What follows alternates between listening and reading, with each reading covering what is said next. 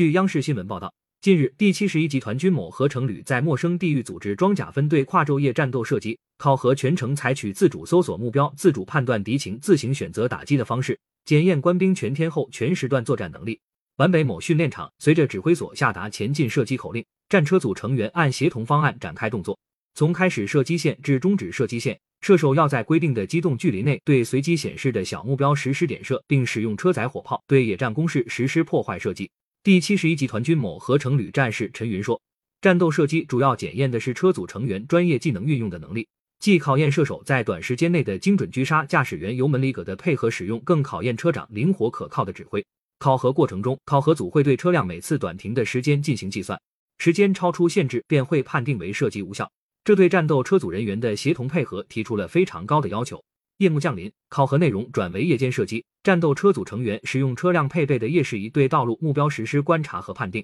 夜间射击是战斗射击中难度较大、危险系数较高的科目，射手和车长观察稍有误差就会出现射击失误。第七十一集团军某合成旅营长李兵说。这次战斗射击在全天候、全时段、近似实战的条件下，全面检验了部队灵活处置突发情况、车组成员密切协同、快速机动、应战打击等能力。感谢收听羊城晚报广东头条，更多新闻资讯，请关注羊城派。